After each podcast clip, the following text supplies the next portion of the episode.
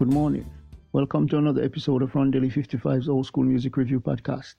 This morning it's Hip Hop Tuesdays and I'll feature Mr. Kool Keith. He was born Keith Thornton on October the 7th, 1963. He is a member of the Ultramagnetic MCs, but he had a, a critically acclaimed solo career. So he deserves uh, hip hop Tuesdays of his own. He's known as the master of internal rhyme.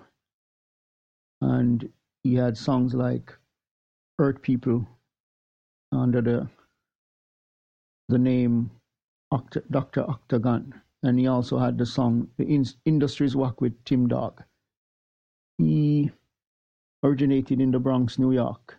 He's known for the genres hip hop, alternative hip hop, subgenres, underground hip hop, um, hip, trip hop, and a bunch of others. He's also a rapper, producer, plays the keyboard and the bass guitar. He worked for the labels Junkadelic, Gotham, DreamWorks, Ruffhouse, Columbia, SME Records, and others. And he was active from 1984 to present.